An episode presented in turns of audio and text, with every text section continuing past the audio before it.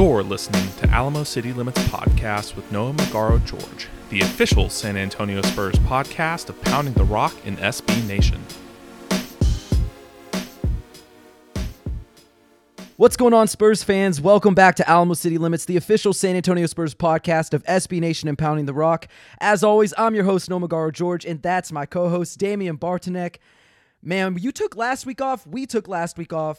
You're on spring break. We got a nice little rest. So tell me, one, how are you doing? And how was that trip? How, how was the trip, man? Yeah, I right now I'm doing great, man. It's it's I'm I'm glad to be back. You know, a lot of stuff's been happening. We're in March Madness, a lot of craziness. Uh, you know, obviously last week when I was in New Orleans, I was over at Harris, and uh, everyone was betting, you know, on the games. I was not. I actually bet on the UFC uh, event last weekend.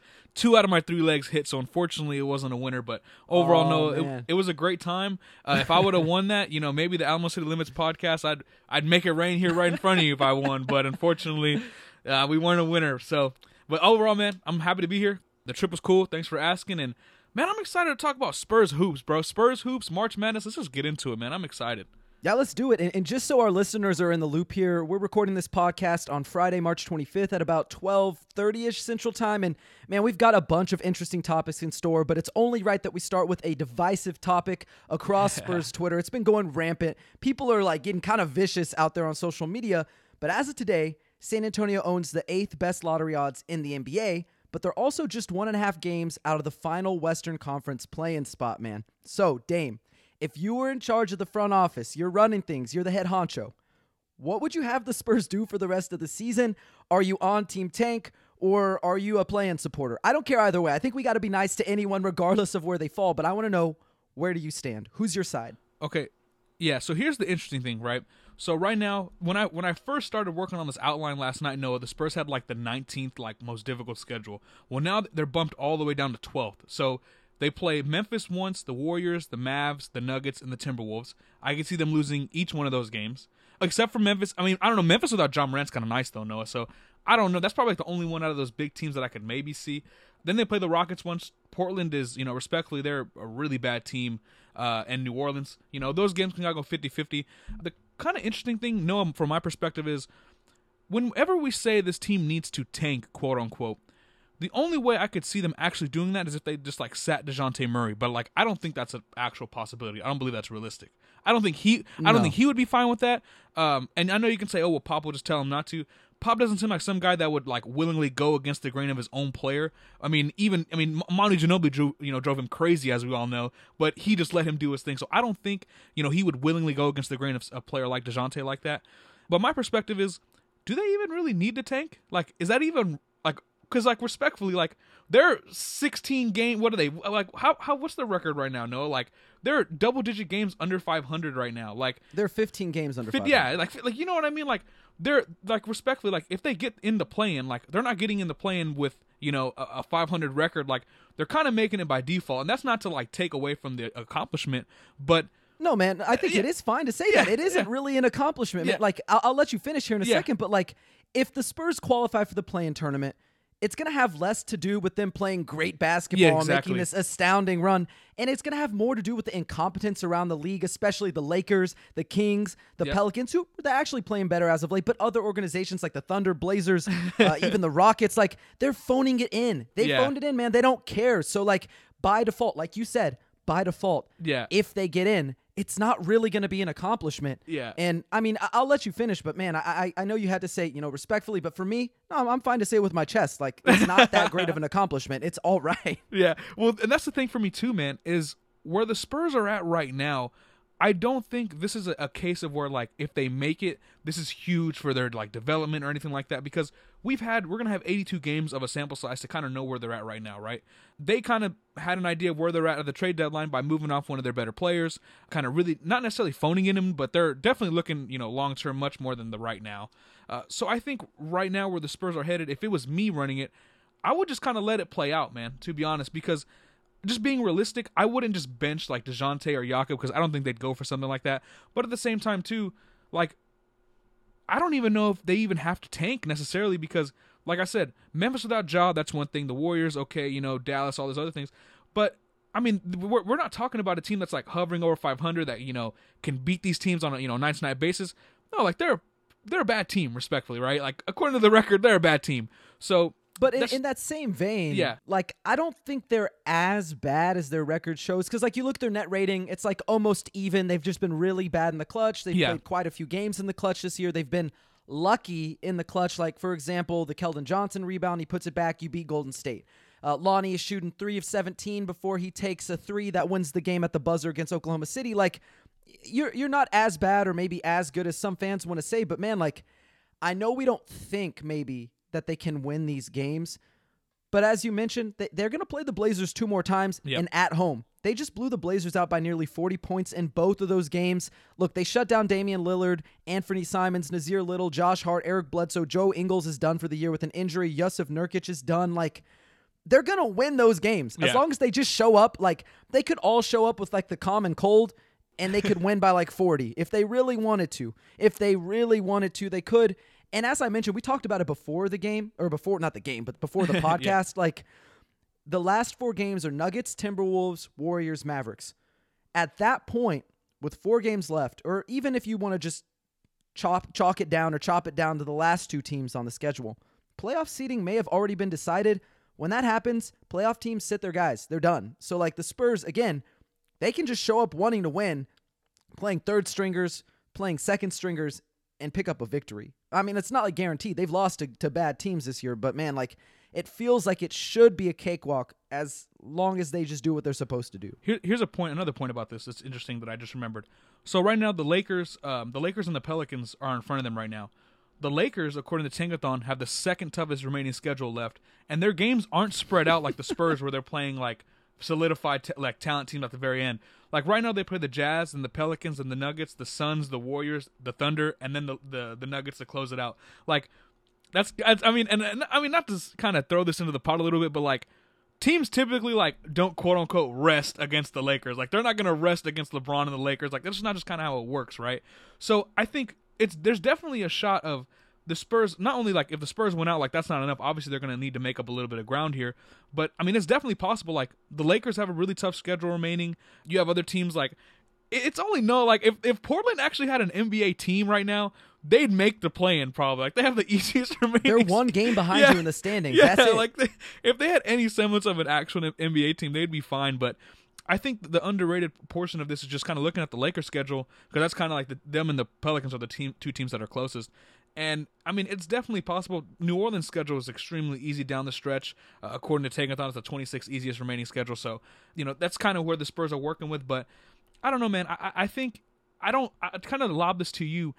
Do you think there is real, genuine value, you know, in a potential like play-in game for this current core, or do you think that's kind of a little bit far-fetched? Like we're we're kind of already know where they are right now. Like where do you kind of stand on that? Man, I, I nobody can see this because only you can see me through Zoom right now. Yeah, But yeah. like I, I sort of, and I don't like mean this as a slight. Like it is. I know I said you know it's not a real accomplishment, and like I mean getting there, you can't tell that to the players, right? Like they're working hard. You know they're busting their behinds to get in the plan. They're they're they're you know putting in the work, whatever. Like I just mean in like a general sense that like yes, I, I value high stakes basketball. I'm not sold that one or two play-in games are going to set San Antonio's young core on this dramatically altered developmental curve, right? Like last year, we saw them show up to the play-in game. They played against the Grizzlies. DeJounte was really bad in that game. DeMar was really bad in that game. You know, Keldon was all right for small stretches, but Rudy Gay was your most reliable scorer in that game. Shot well from the field, played decent defense. Like, what did what did we really learn? Like, did did all of a sudden did that game make DeJounte who he is today? No. Like Rudy Gay, Patty Mills, DeMar DeRozan, uh, Gorgui Dieng, Trey Lyles, like all those guys leaving, that's what opened up opportunity for DeJounte. Like maybe he used that loss as motivation to, you know, I'm going to use that to motivate myself to get in the gym and work even harder. But like, let's be honest, DeJounte Murray is the kind of guy who like doesn't really need a lot of motivation to get going. Like he's going to find motivation. So for me, no, man, I, I don't really think one or two play-in games, even one, if you lose one, you know, then you're done. Like, I, I just don't think that that's that valuable. And let's say, Dame, just entertain me, or, you know, at least humor me here for a minute. Let's say the Spurs somehow make the playoffs, right? You know who's waiting for them in the first round? Oh, good old Phoenix. The 60 wins Phoenix Suns are waiting for them in the first round. San Antonio's 0 and 4 against them this regular season. It feels like a sweep is probably in the cards, and I get it. Like, oh, you know, get DJ in the playoffs, get Keldon in the playoffs. They're going to learn so much. But, like, man, teams with lo- like we say that as if teams with losing records and like the Spurs could win every game for the rest of the season, go undefeated, 9 and 0 and still be 6 games under 500. No team in NBA history who has made the playoffs and been under 500 has ever advanced in the first round of the playoffs. Never. That has never happened. And looking at recent history, I mean, you think of the Blazers, Magic, and Nets in 2020, they all got knocked out of the bubble playoffs in the first round. It wasn't even close. 2015, you see the Nets. They they were kind of older. They had Joe Johnson. Uh, I believe they had Paul Pierce. Like they made things interesting against the Hawks that won the 60 games that season and ultimately lost in the second round. But like man, they blew it up. They blew it up yeah. after that season. So I hear people, oh, you got to get in the playoffs. That's huge for the. Well, why? How is it huge for them? I mean, even 2014. I'll, I'll give people this 2014, the Hawks are probably the best outcome from them, right? Like Al Horford was out for most of the year. They had a lot of injuries, so they came into the playoffs. They barely limped into it, but they put up a really good fight. And then the next year, they win 60 games. But look, man, they had Al Horford, Paul Millsap, Jeff Teague, DeMarre Carroll, Kyle Korver, Lou Williams, and Dennis Schroeder. That's, I mean, the amount of talent that we just listed there, that's not on the roster. They had three All Stars there, four actually, if you count Kyle Korver, Korver, and several guys who have become really solid players. One of the best sixth men in NBA history. Dame, where do the Spurs have? Like, what do the Spurs have? They they have Dejounte and who?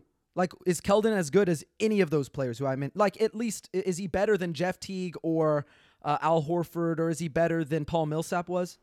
Yeah, no, not in their peak. No, not right now, at least. Right? Like, so, like, are they on a trajectory yeah. to win? Like, are they? Yeah. Like, they're not going to win that series. So, like, excuse me, but give me 32% chance at picking someone in the top four because the top four is relatively even. We got Jaden. We'll talk about guys later, but we got Jaden, we got Chet, we got Paolo, we got uh, Jabari. Like, I'd rather have a chance at having someone who can make a difference in the long run than have a participation trophy entry into the play-in tournament and the playoffs. Like that's that's just where I stand. I, I can understand the other side of the argument, but I just can't get myself to move over to the other side. I, I just can't. Yeah, and KOC agrees with, with your argument, and uh, everyone that's on the on the tank side. Shout out to KOC, good man, good man. But yeah, I think just in general, no, I, I echo everything you're saying, and I mean, like I mentioned earlier, we've had 82 games at this point to know where this team is at. I don't think getting if they even make the playoffs, right? But if they do, right, I don't think getting the face slapped off you by Phoenix does anything for you development wise. Like, what am I going to learn about Lonnie Walker that I don't already know? What am I gonna learn? Like you're acting like the, like Keldon Johnson's gonna start hitting people with two dribble heads and, and spins and all kind. like no like this is they're gonna be playing the same style of hoops in the in the playoffs right like there's nothing that I think that I could personally take as someone that watched this team that writes about this team that would change my thoughts or even because I've heard that before too right like maybe we'll learn something that we didn't know. Well, you just gave us 82 games. Like, what am I gonna learn? Like, what at this point, Noah? Like, what do I learn? You know, and I love learning. I love being wrong, right? But like, like ain't nothing to learn right now. So, yeah, I think that's just kind of where where I stand on this entire deal. If you have any closing thoughts, man, uh, feel free to let them out because I'm ready to talk about some some college basketball, man, some March Madness, some some draft stuff. So, we'll do it yeah, I'll close out with this because you you said you know you're not gonna sit Dejounte, you're not gonna sit Jakob, you know you're not gonna intentionally tank or whatever, and I agree. Like that's not the Spurs mo. They've never operated like that. They've never you know tried to lose games intentionally. At least people will tell you that they that they didn't when they got Timmy in '97. Whatever. I wasn't really like cognizant. I was in diapers, so I don't know. I can't tell you. Uh, but I do think that there are, is a way to lose organically, and I know I think I've probably said this a few times, but those two things don't really go hand in hand. It's sort of like an oxymoron, like jumbo shrimp organically losing. But look, since the All Star break, DeJounte Murray pre All Star break, fourth in the NBA in touches, 87 per game. Post All Star break, he's number two in the NBA in touches per game. He's number 25 in the NBA in minutes per game. That's ahead of Devin Booker, Donovan Mitchell, Joel Embiid, Ja Morant, Nikola Jokic, and Giannis Antetokounmpo. Like, love DeJounte, proud of everything he's done this season. He has played his heart out. He is an all-star. But man, we're not we're not learning anything about him. Like as long as he has to carry this sort of load for a team with this supporting cast, we know what they can do. You know, like we know what this team can do and what DeJounte can do with this supporting cast. And it's not much. You've seen it. It's 15 games below 500 with nine games left in the season. So for me, you don't sit those guys. But what you can do to lose organically, not necessarily going to guarantee any losses, but guys like Keldon Johnson, guys like Tre Jones, guys like Josh Primo, even a guy like Lonnie Walker, let's get them some on ball reps. Let's get them some primary touches, man. Let's see what they can do because we keep hearing you know, from the front office every summer when they draft someone. Well, yeah, you know, we like to put them through the G League. We like to put them on the ball, let them have those reps. You know, that way when they get to the NBA, you know, if the ball's ever in their hands, not uncomfortable. We got a lot of versatility, but like, man, no offense. Like, even if you make the play in the playoffs, whatever, your season is sort of lost anyway. So let, I mean, nine games, it's probably too late anyways if you wanted to intentionally tank or organically lose or really get to know what you want to know about these guys. But I mean, give them some reps. Let's see what they can do with the ball in their hands because is DeJounte ever, ever, ever, ever, ever going to have this many touches in his career again? Like, is he really? Honestly, no. like I, I mean it. No. Like, is he ever going to be the guy who touches the ball the second most in the NBA for a season yeah. ever again if yeah, the Spurs I, I, are good? Yeah, I, I doubt it. Right? I mean, that's one of the things why you drafted a guy like Primo or whomever you're bringing in. Right? Is you want someone that can either a play off very well of him, or B, they can actually take those primary reps kind of away from him and let him be that that that B option, that the one B to the one A kind of option. That's kind of like what me and you have been talking about all year, right? Like it's we've how many times have we said like Dejounte's, you know, fine in this role, but is probably not the best idea to have him be your primary guy, your engine of the offense, right? So, no, I agree with you 100%, man. I think where the Spurs are headed and and just over this overall year, if you're gonna, you know, quote unquote organically tank, I don't even think it's a bad thing, you know, giving a guy like Primo these reps or whomever because I mean, that's actually counting towards development. Like that's something that I would say is actually counting towards because we're get he's actually getting valuable experience in a specific play type that he's that he I mean, essentially why you drafted him, right? Like the reason why you picked him that that high. So I echo everything you're saying, brother. I I really do. And uh, yeah, we'll talk about Primo more later in the show, so yeah, I'm excited. yeah, and, and before we segue into like some of the current Spurs, like Josh Primo, let's go ahead and touch on the world of college basketball right now. The Spurs have three first round picks, so if you didn't know that, that's a reason to be excited. They got yeah. Boston's pick, they probably got Toronto's pick locked up as long as they make the playoffs, and they got their own pick, as we mentioned, eighth best odds. So they've got some options in the summer, but hey, 22, uh, 2022 NBA draft, it's coming up. It'll be here sooner than you know, and they're going to have a ton of option with the selection. So, in the spirit of March Madness, Dame, which prospects are you flirting with that might look good in silver and black next season? I know we're looking a little bit further ahead, but there's a lot of good college hoops on right now, a lot of interesting prospects. I want to know which ones you like. Yeah, a good first date is always going to brunch, man. So if I'm the Spurs, I'm going I'm going to brunch. I'm going to brunch with some people right now, right? going to brunch. Obviously, Noah, we've been talking about these odds at 32% uh, to get the top four pick, you know, all that other good stuff. So we're going to start off, off right at the top. I think Chet Holmgren is the best prospect, in my opinion, in this class. I know a lot of people made a lot of concerns about like the weight and this, that, and the third. I'm not worried about that, man. I just think from a, a, sheer talent perspective, someone that's already been really good. He's been playing, you know, really solid defensively, and you know, in college. I think offensively has a lot of room to work with.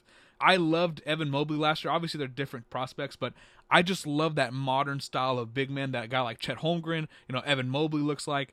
And I think Noah, I'm going on a hundred brunch dates with Chet Holmgren right now. Even if it's not even a possibility, Noah, I'm going on that. Like I'm doing that because I think there's nothing more. There, there's no better fit, honestly. Crazy to say this, than like next to a guy like Jakob Poeltl. Honestly, like I don't know, Noah, if you feel that way, but Absolutely. for me, I think, yeah, I think if you put Chet next to a guy like Jakob, especially early on in his development, oh my goodness, like that would be that would be immaculate if I'm the Antonio. That'd be something that like I would trade all three first this year and my first next year to kind of like get a shot at personally. But uh, that's the first one that I'm gonna go with, man. I I think even though it's you know not as realistic as you know some of the other guys will talk about, you got to start off at the top. You got to start it off right because I mean it's a possibility. There's a chance. And I guess like what really frustrates me is I've seen a lot of really bad discourse about Chet Holmgren. Like people have said, "Oh, you know, like you mentioned, oh, he's too skinny. Oh, he's you know."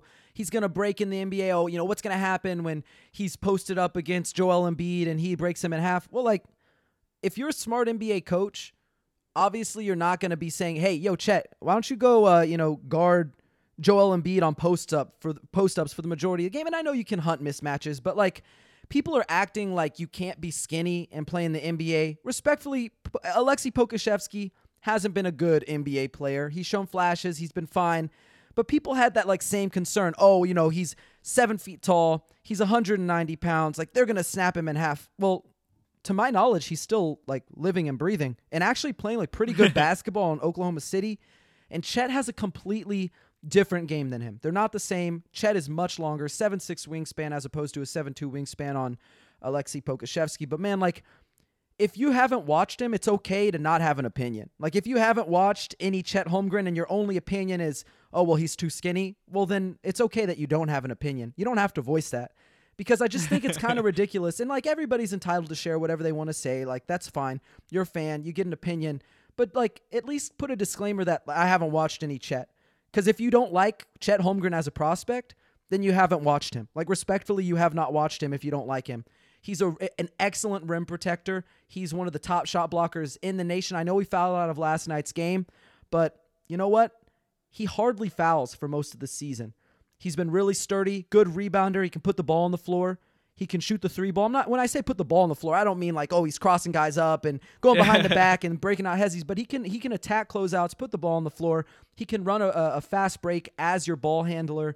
You know he's got good passing vision. Like he's not the necessarily the complete package, but man, he's such an intriguing prospect. And if you don't like him, again, that just means you haven't watched him. So I'll let you continue Yeah. with these guys because there are a lot of guys on here. We don't have to cover all of them. We can go through like maybe six of them or so, but I think it's important, like you said, to hit all of the top four, just in the off chance the Spurs get them. yeah, I think to close out on on uh, on Chet, uh, shout out to KOC again. Again, he um he had a, he said uh, uh, Chet was a shade of like Gen Z Pau Gasol, and like that I love. I like L U V that comp. Like I think that fits so well.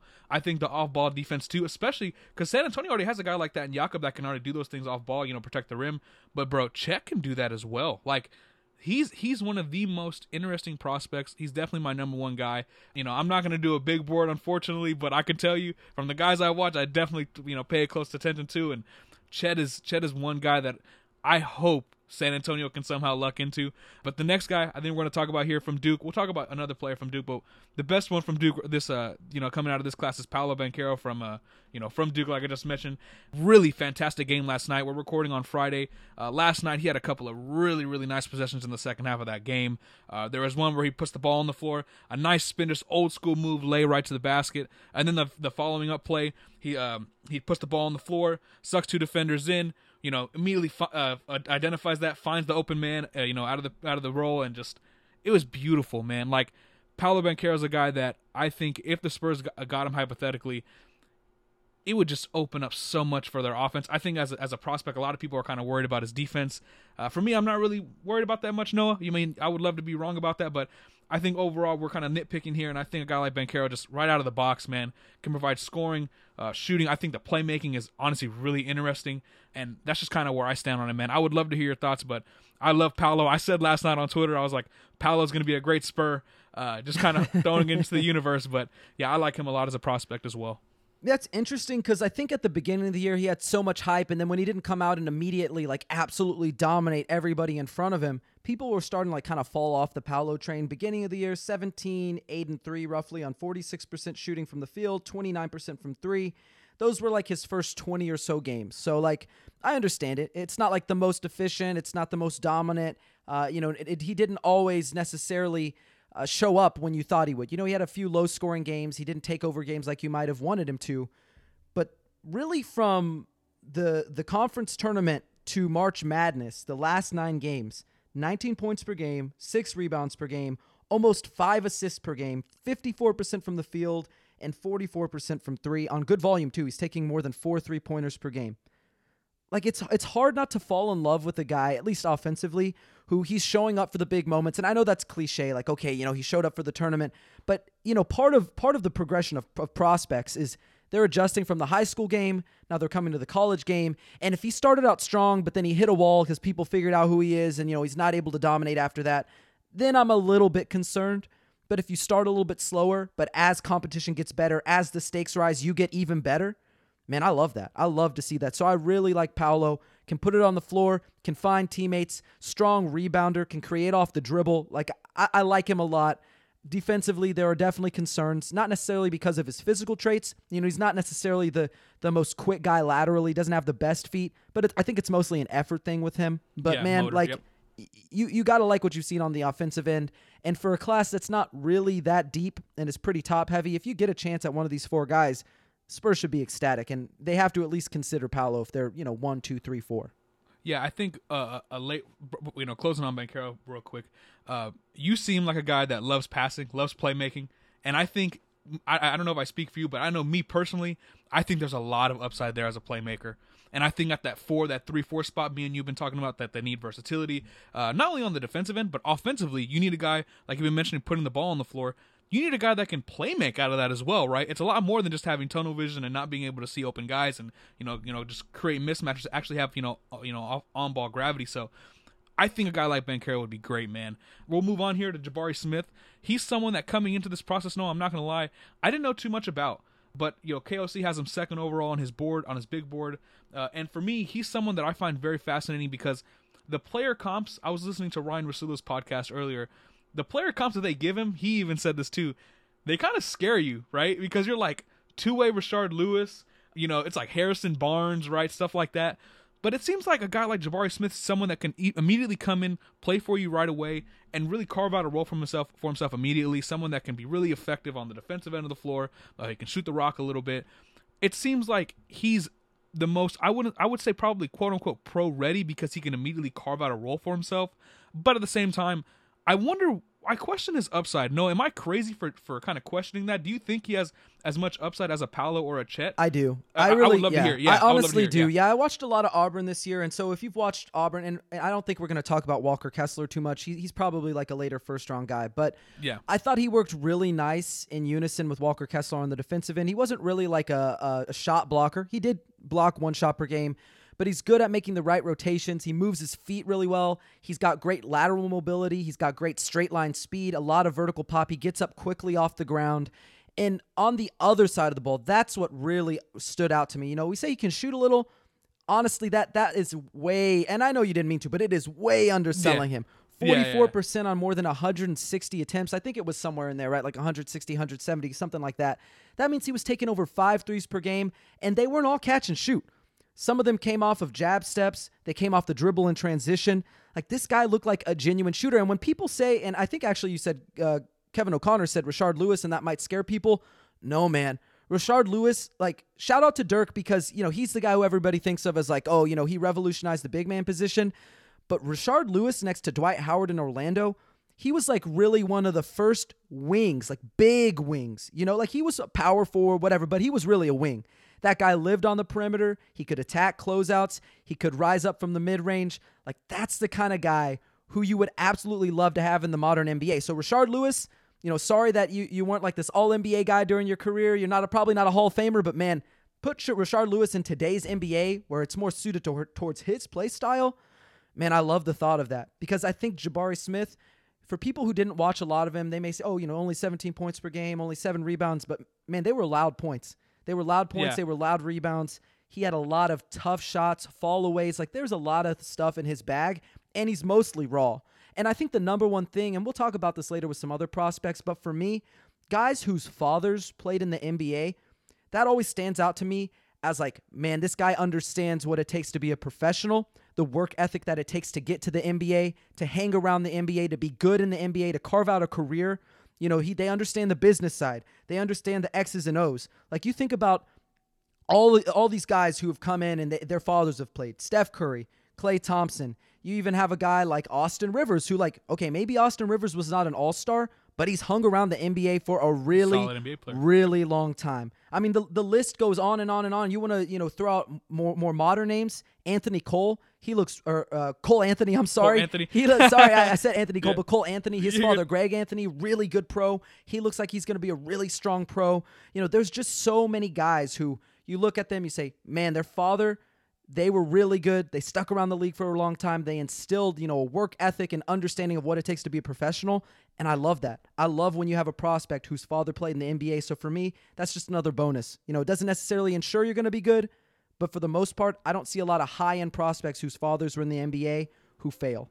yeah, I'm excited to see like after the year's done to kind of look at like the synergy numbers because another thing I find interesting about Jabari Smith that I was just looking up right now too is that so he only averaged like 1.8 turnovers per game, but his usage rate was like at 27 percent, which like and even um you know uh, piggybacking off of that point, you mentioned like oh he only averaged 17 points. Like there's some people that'll say that in college for me, man. That's like, a lot, That's yeah. a lot. Yeah, that's a lot of points. Like Yeah, they only play 40 minutes. That's like almost a whole quarter less than I mean not literally, but it's close to a whole quarter less. Yeah. So yeah. And and the thing the thing too to like I was really when I mentioned that Rashard Lewis thing I was really mentioning because I know Ryan Wasilla was mentioning like that scares him right that worries him because it's like you didn't think who like of who that would be today right and I mean I've seen another comparison of like Chris Bosh like that works in the modern NBA man like that's like that is the chef's kiss like just perfect you know position that you could imagine that like that just archetype so yeah I'm really interested to see you know his game especially you mentioned how raw he is so if it was if I was asking this straight up, right, out of the three we just mentioned,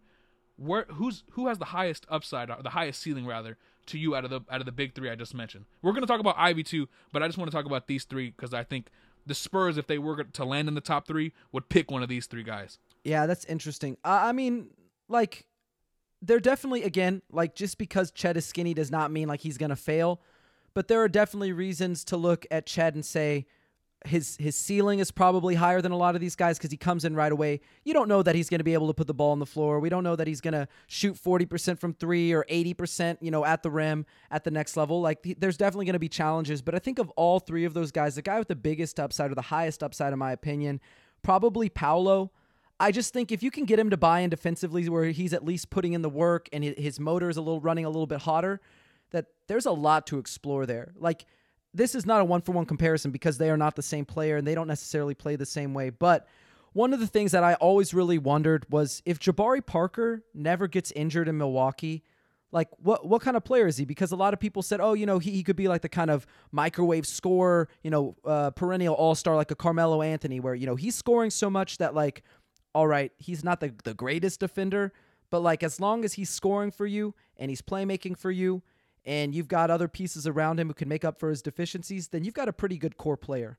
Like that's kind of kind of what I see in, in Paolo Boncero or Boncaro rather. You know, I, I think he may never buy in on the defensive end. It would be great if you could get him to buy in on that end, you know. But if he can be become, you know, a player who's putting up 23, 24 every night, then I don't think you have to worry that much about it. I mean, obviously there's going to be defensive deficiencies, but that's how you surround other players. I mean, we've seen teams do it before in the past. Not every all-star or, or microwave scorer or, or go-to guy is a great defender. You you can make up for that in other ways. Noah Magaro George. I shout out to my other good friend Noah. You don't know how many times, how many times me and the other Noah have discussed Jabari Parker and like Paolo Banchero, like how how you could see. I don't know if it's the body, kind of like how we'll talk about like AJ Griffin, how like people think he's Jimmy Butler because like the lower half just, like he moves and looks just like Jimmy Butler, right? But it's kind of the same thing. That's something that I, I've said. I, I promise you, you can see my eyes. I'm like, dude, I've said that so many times. Like, yes, I agree with that 100. percent uh, I think Chet probably has the highest the highest ceiling. I think I think Jabari, and and I like Jabari. Like I mentioned, like I think right out of the box he could be like one of the best players immediately, right? Impactful. Um, there's a lot to work with there. You mentioned how he's raw, right? So his ceiling's up there as well. But I'd probably go Chet, and then I can't give you a firm opinion on the on the second. I I, I really can't because I really like Jabari, and I- but I really like Paolo as well. So I'm gonna take the coward's way out and be like, "Ah, I don't know, but I think Chet's the highest ceiling in my opinion. Yo, though, no, That's that's totally fine. That's totally fine. And you know, one guy who, like, if the Spurs don't land them and say they, you know, they they hop into the top four because they have a 32% chance as of today, or a 29% chance as of today as the eighth highest uh, lottery odds. They have a chance to get the fourth pick. So you know, they hop in the top four, they land at four. Those guys are gone. I would take Jaden Ivey. Like there'd be no hesitation. I know some people have said, "Oh, you know, he's the second coming of Ja Morant." Whatever. Uh, he doesn't have the court vision. He doesn't have the passing ability. Uh, I think he's a, a slightly better shooter than Ja Morant was at this point in his career. But he's big. He's super explosive. He has the kind of straight line speed and shiftiness that you see from a guy like Ja Morant. So like I think if you land him and okay, you already have DeJounte and yes, there's probably some concerns because neither of them are really knockdown shooters or, or great shooters to begin with. Oh well, you work through it because he's the best guy available, and I still think the Spurs should look at it through that lens. But what are your thoughts on Jaden Ivey? Because honestly, I've been impressed with him every single round of this tournament, And like, I'm just going to flex here for my alma mater. But I got to watch him play against the UNT last year. Went to University of North Texas. They made the tournament. They knocked out Purdue in the first round as a 13th seed over the third seed. And I was like, I don't know, man. Like Jaden Ivey, he looks good. I know people are saying he's going to be you know, like a second year riser, but man, I did not see him exploding like this in his second year. So, what is your opinion of him? Because I think he's fantastic. He is very tough. So he ranks in the top 89 percentile in a pick and roll offense, both as a scorer and a passer. I'm assuming that's per synergy according to NBA Draft Junkie. So that's something that I saw on the tape that matches the numbers. Uh, I think another interesting thing about his game overall is apparently the rollman shot 63% on 11 attempts this year, which obviously you want more volume there. But I think for a team like San Antonio, that's going to, I mean, they're going to spam that, you know, to the death of him. I think it'd be a really good fit there as well. He's someone that if you're at, you know, pick number four, I would look out without without a doubt. Uh, KOC has him number four on his big board. I like the comp of Darius Garland and Donovan Mitchell. I think that's kind of a really unique blend, and I think there's some definitely upside there. And Noah, I mean, if we're talking about a score, someone that can have gravity on the ball, you know, with the ball in his hands that can really make these passes, these second and third level reads. Man, I mean, I think there's upside there for him as well. So I like Jaden Ivey a lot. Now there are some things looking at these, uh, especially uh, shout out to NBA Draft Junkies for having a lot of these numbers out for me. Uh, he only shot 38% in transition, and uh, apparently he only shot 28.7% on jump shots. So uh, there's probably going to need a little bit of, of, of, improvement there, but I think overall he's someone that's really really raw right now uh, in certain areas, but he's also really polished in others. So I like him as well, and I think personally, man, if the Spurs are landing in that you know that that number four range, I don't even think it's a question. Like if the Spurs did if the Spurs went another route, I think we'd have a little bit of an issue on this podcast. So that's just kind of where I'm standing. Yeah, for sure. And like there's a bunch of other guys in here and we we spent a lot of time talking about these guys. So why don't you pick out like maybe two max 3 of these guys who we have listed here and we can talk about them because these are guys who are like more realistic for the Spurs if they end up with you know the eighth pick or the seventh pick or even the ninth pick because that's a possibility you know or they could fall out of the lottery. I don't think they will. I don't think they're going to get in the playoffs but right now we're looking at it just through the lens of as of today with the eighth best odds who would you take? Yeah it's funny we're 37 minutes in. We've been talking about the draft like crazy. Um man so I think one prospect I'm going to talk about right now uh, is Shaedon Sharp. uh, me and Noah talked about him, talked about him a little bit last uh, last night, kind of before the show a little bit. He's obviously very raw. I think as an off like an on ball initiator, I don't know if I'd expect that from him like in year one or year two. Uh, one thing that really stuck out to me is how effective he was off the ball. He seems like he has a really good feel uh, for just kind of half court offense off the ball as a cutter. Uh, I think there's a little bit of upside there as a passer, but it's everything's really raw, especially off the bounce. I think defensively, uh, Noah was talking to me earlier about off you know off air. You know the wingspan is there, the, the tools are there. Uh, he reminds me, if you if I can make a football reference, of Malik Willis coming out of Liberty this year. The tools, the raw traits are there. Uh, there's a lot of things that he can do, kind of that you know work immediately. But I don't think he's someone that you're going to bring in and expect to contribute in year one. And I think like Malik Willis, it's the same thing with Shaedon Sharp. Uh, I really wish we would have seen him play this year. I found it really interesting that he chose not to play like at all. Uh, so every game that I've watched or any tape that I've watched on YouTube is games of him in high school, and I thought it's, it's kind of tough to kind of evaluate. I can only imagine what a scout's thinking. Uh, but I think that's one guy I would. Before I move on to the next one, I'd like to get your thoughts on him really quick because I personally think he's an intriguing guy. I think I like if they pick at seven or eight, I think he'd be a pretty strong possibility there. But I would love to hear your thoughts. Yeah, I think you got to go with it just based on like best player available. When I say that, I kind of mean just like whoever has the most upside because you're still looking for that like star player or second star next to DeJounte Murray. So, like, there are things that concern me. Like, he was at Sunrise Christian Academy, pretty prestigious basketball school. You know, a lot of good players have come through there. Buddy, Buddy Hield has gone through there. Gradey Dick, who seventh best prospect in the nation, committed to Kansas. Uh, KU, go Jayhawks. Uh, he, he's going to be going there. So, like, they're they're kind of a pipeline for college basketball players. He was there as a sophomore, didn't really, you know, he wasn't like the star of the show. I think it was about nine points per game. He he's uh, split time between the starting lineup and the second unit, and he ended up transferring out because he wanted to have a bigger role. So he went to a school called Dream City Christian Academy, which is in Glendale, Arizona. And he grew two inches between then. He went from 6'4, 6'6. He went from unranked nationally, so like below three stars, to a five star prospect, number one consensus, consensus prospect on 24 7 Sports, ESPN, uh, Rivals. So, like, it's just such a monumental jump. But even when you look at that, like he didn't really have a lot of big time games against other really big time high school basketball programs. You know, 25.2 points per game, fantastic. You know, he was great in transition. He was really good as a cutter. He was really good as a driver, but his shooting numbers weren't great. His shot selection wasn't great. And when I say he's like top five, top four, top 3% athlete, like he is absolutely explosive, gets off the ground in a hurry, whether it's one foot or two feet. Uh, he can blow, blow blow by anybody, but man, the thing that concerns me is he didn't really get by guys that easily. Like he just doesn't have a very good handle. He wasn't able to create a lot of separation. And so he does this thing that a lot of young prospects do is okay, well, I'm, I'm faster, I'm stronger, you know, I'm shiftier than you. I may not be able to get by you with my handle, so I'm gonna, you know, rely on a, a, pull up mid range jump jumper, or I'm gonna rely on the step back. Like I'm gonna rely on these tough shots because even though they're tough, I'm bigger, I'm stronger, I'm faster. I can get him off over you, and I don't have to worry about you bothering my shot. And like the shooting percentages weren't great. And so uh, he made some progress. I think that's the biggest thing is that he went from being being at Sunrise Christian Academy. He recognized his his flaws. He got a little bit bigger. Obviously, that's just through the grace of God that he got taller. But he worked on yeah. things that were weaknesses for him, turned them into strength. So like his developmental curve has been is promising. But going from a high school player who you know respectfully didn't initiate a lot of offense for his school to directly in the NBA, I think you're exactly right when you say don't expect him to come in and be this transformative player right away. You know, you're going to have to be patient with him.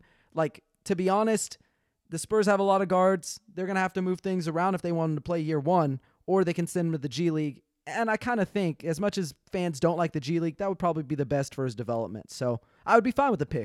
Got to go BPA. Got to go highest, uh, you know, upside. So that's that's what I would do. Yeah, I think the last one we'll touch on here is uh, another player from Duke, AJ Griffin, who played last night. I think he's a really intriguing prospect as well, especially just off the bounce immediately. I think his game translates. I think there's some defensive upside there. I think the shooting's really, really solid as well. I mean, he shot 48.3% last or um, um, from deep on it says 123 pointers attempt. So I mean, I said Jabari could shoot a little bit. I guess AJ could shoot a little bit too.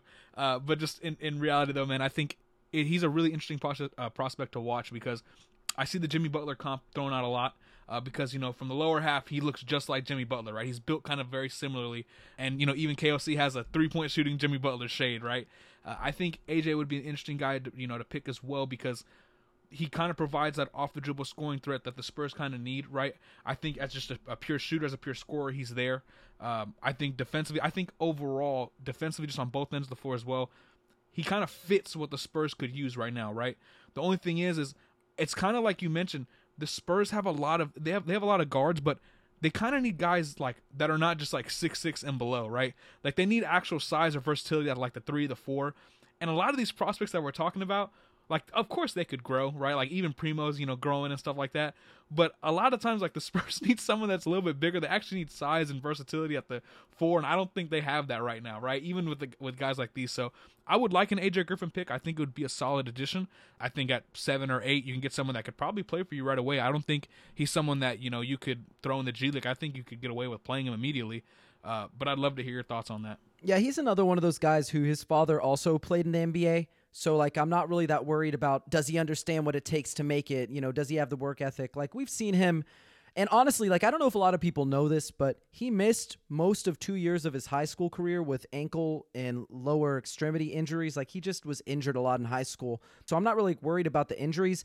I actually want to use it as like a positive thing to highlight how far along he is in his development despite missing so much time in high school because as you know, like, you know, high school everybody wants to be popular in high school everybody wants to have fun in high school but like those years are really important to like your development. Like say you're playing any professional sport right?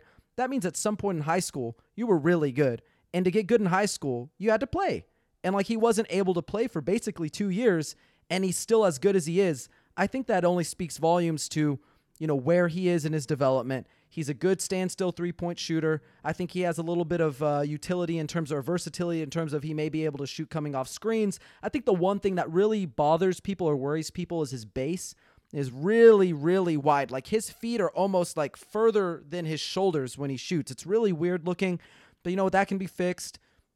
I'm not really that worried about other things in terms of defensively. He moves his feet well. He's a good athlete. He is on the smaller side for a forward, you know, six six, I think 220 or 225. So the Spurs don't necessarily need someone that that, you know, s- small since they're looking for a four or five, as you're mentioning. But again, it's all about who's available. Is he the best guy available? And if he is, you know, so be it. You go that route because you can't afford to pick for po- positional fit. You just can't afford to do that right now. You can't. And like the Spurs have shown that they're fine to Yeah. go away from positional fit. I mean, they Yeah. took Derrick White and DeJounte Murray and Lonnie Walker and Keldon Johnson, uh, even Devin Vassell, Tre Jones, Quinndary Weatherspoon. Like, really the only guys who they took with, I guess, positional fit in mind, if you will. Luka Šamanić didn't work out. And Chimezie Metu, he's gone as well. So, like, I think the Spurs are fine just going, these are the best guys available. We'll figure it out later, which is a fine, pro- uh, you know, approach when you're in their position. Yeah, and I think that's enough for the draft stuff. I know me and Noah were talking like before the show. We were like, "Yeah, we'll touch on the draft. You know, not too nothing too crazy. It's like taking up the bulk of the show. We could do this all day, and trust me, we're going to be hitting it hard this offseason. So I guess we'll move on to the state of the Spurs that's currently constructed. Uh, I think there hasn't been a player that's you know more impressive since his arrival than you know Josh Richardson. You know, the Oklahoma native is shooting you know better than forty one percent from deep since coming to San Antonio. I think there's some real two way ability there that you know potentially leaves a guy like Lonnie Walker and maybe some others expendable heading into next season. So, Noah, what are your thoughts on Josh Richardson? Because I remember when we first recorded, you weren't too, you know, overcome with joy. You weren't too thrilled to, you know, have Josh Richardson on the team. Not to say that you were upset, but you were you weren't really interested in seeing how he fit within this team. You were you kind of looking towards other guys to kind of you know carve out roles for themselves. But how are you feeling about Jay Rich? Wink, wink, coming to the two one zero. How are you feeling about it?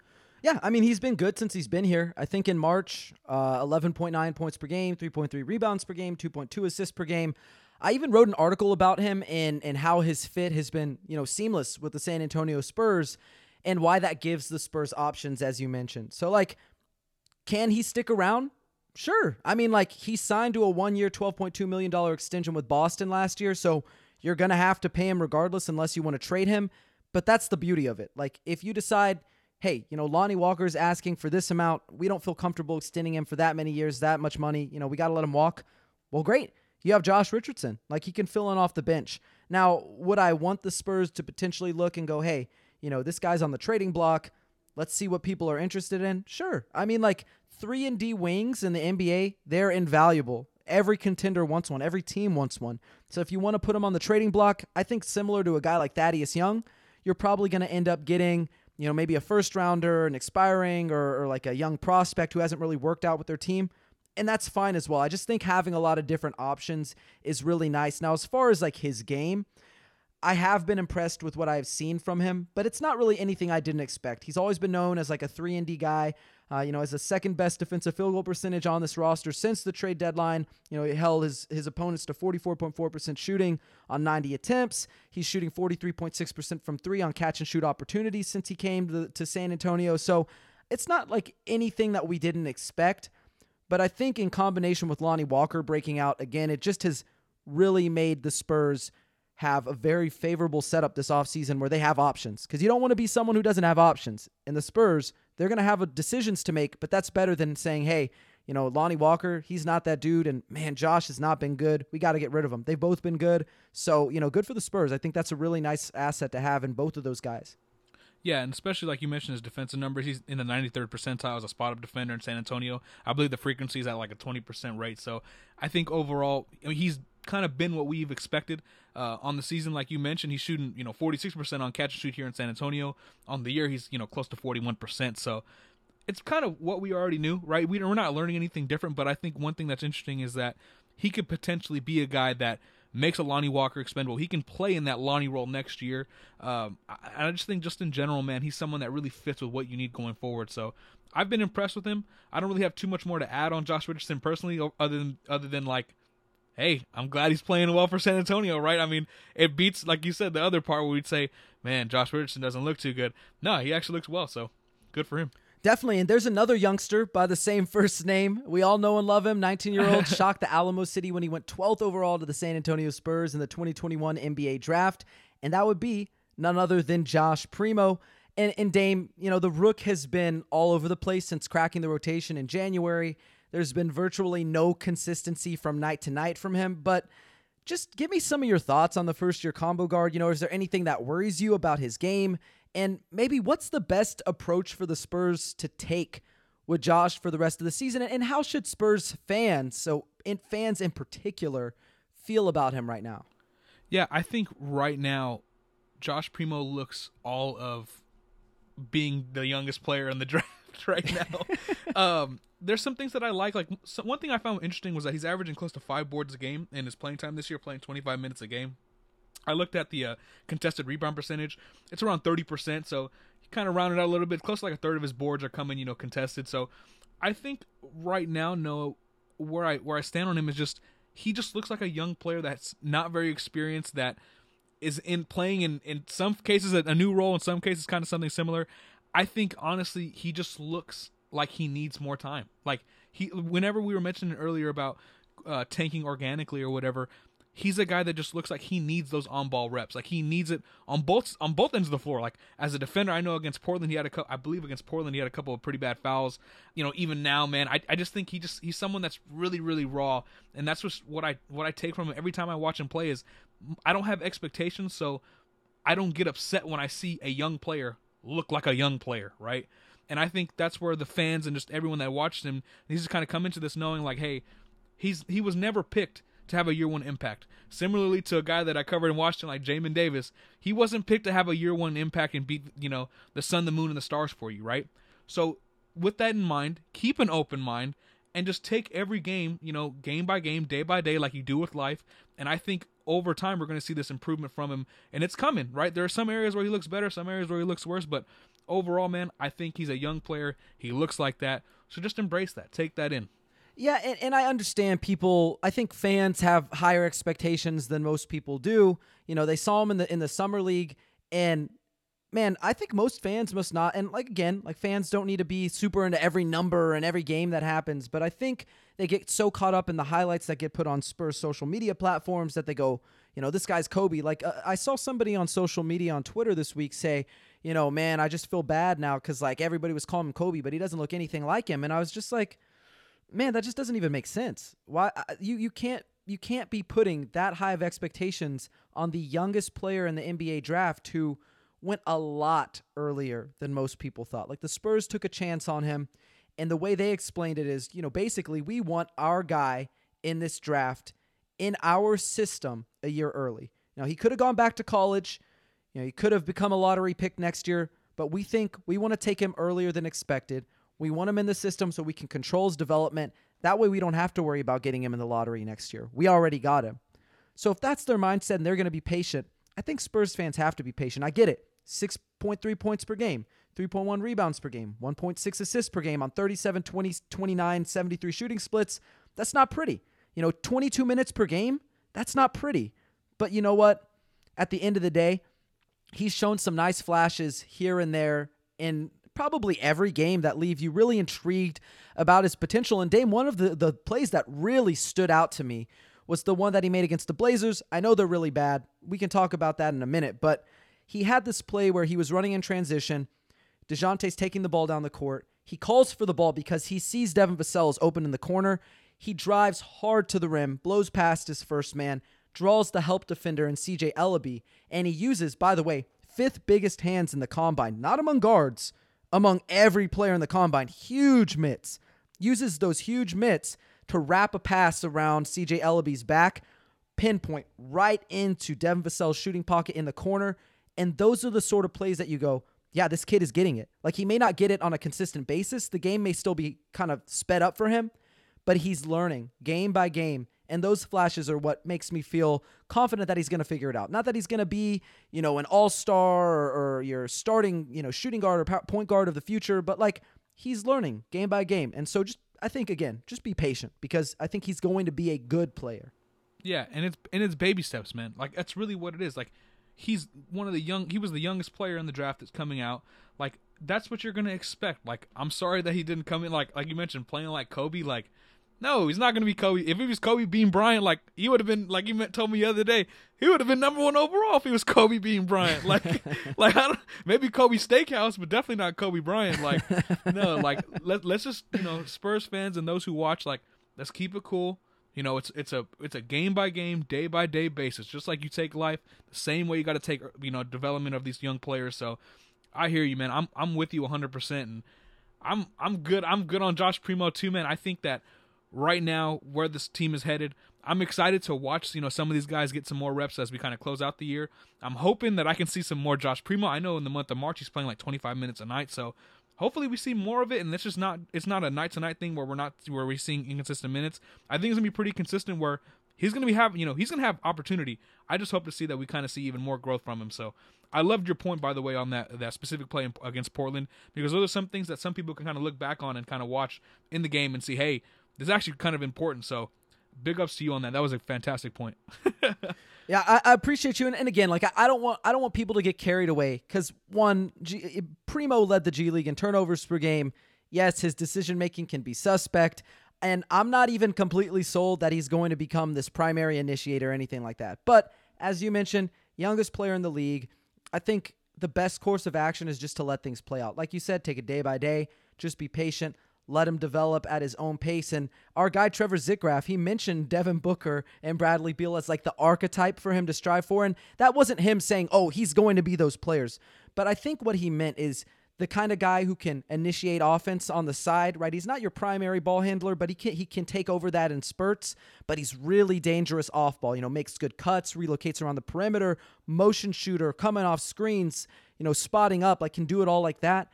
If he can become a player like that, and I think maybe a more realistic comparison would be like a guy like Jordan Clarkson in Utah. Like if you can become that kind of player, that's super valuable. I know some people like to clown on, you know, the the Jazz and Jordan Jordan Clarkson, but I mean, respectfully, the guy won a sixth man of the year award. If that's the kind of player, if he comes close to that, that's really valuable with the 12th pick. So I'm happy with Josh.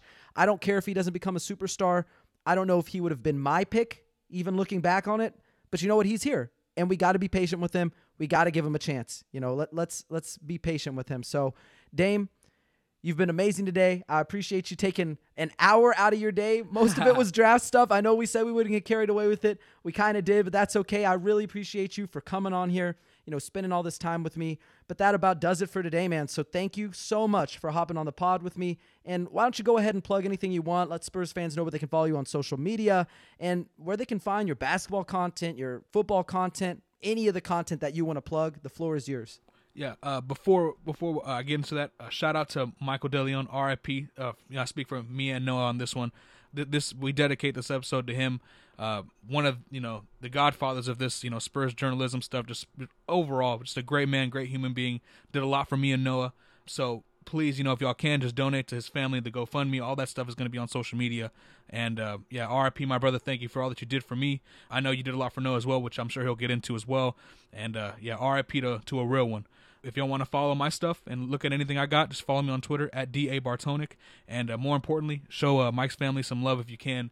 And uh, you know that's that's what I that's what we care about most right now. So uh, thanks for having me. No, it was dope. And uh, shout out to Mike, man. R.I.P. Absolutely. And and for those of you who are on Spurs social media or, or you read anything from Project Spurs, that's that guy. He's the founder of Project Spurs. He was one of the pioneers in blogging, basketball blogging he he gave me and Dame knows too. Dame already said it, but he gave me one of my first opportunities to write about the Spurs in any capacity, and he also gave me my first paid opportunity where I was actually getting even though it wasn't a ton of money, it meant something to me. It meant so much seeing, you know, $20, $30 come in the bank account because somebody thought, "Hey, you can do this." And Mike was the first person to take a bet on me and say, "You know what? You're good enough that I can give you a little bit of money for writing about the Spurs. And as somebody who grew up in San Antonio, a Spurs fan, that meant so much to me. And he did that for a lot of people. For me, for Dame, for a guy like Mac Pena, for a guy like Josh Paredes, for a guy like Benjamin uh, Bornstein. He's done it for so many people. So, again, like Dame said, if you want to do something good with your time today, go ahead and check out his his GoFundMe for the funeral expenses for the legacy scholarship that they want to put in his name because he's done a lot for us and the least that we can do for a guy who did so much for the Spurs community is give back to him and his family a little bit. So I don't have anything to plug today. You know where you can find me on social media. I say it every week. And uh, man, again, Dame, I appreciate you. And I'm really glad that you uh, took the time out there to dedicate this episode to Mike DeLeon because, man, he was really important. But that does it for today. Thank you for joining us. And to everybody who listened to this edition of Alamo City Limits, make sure that you leave us a five star review. Go check our stuff out on Pounding the Rock. And until next time, Spurs fans, take care.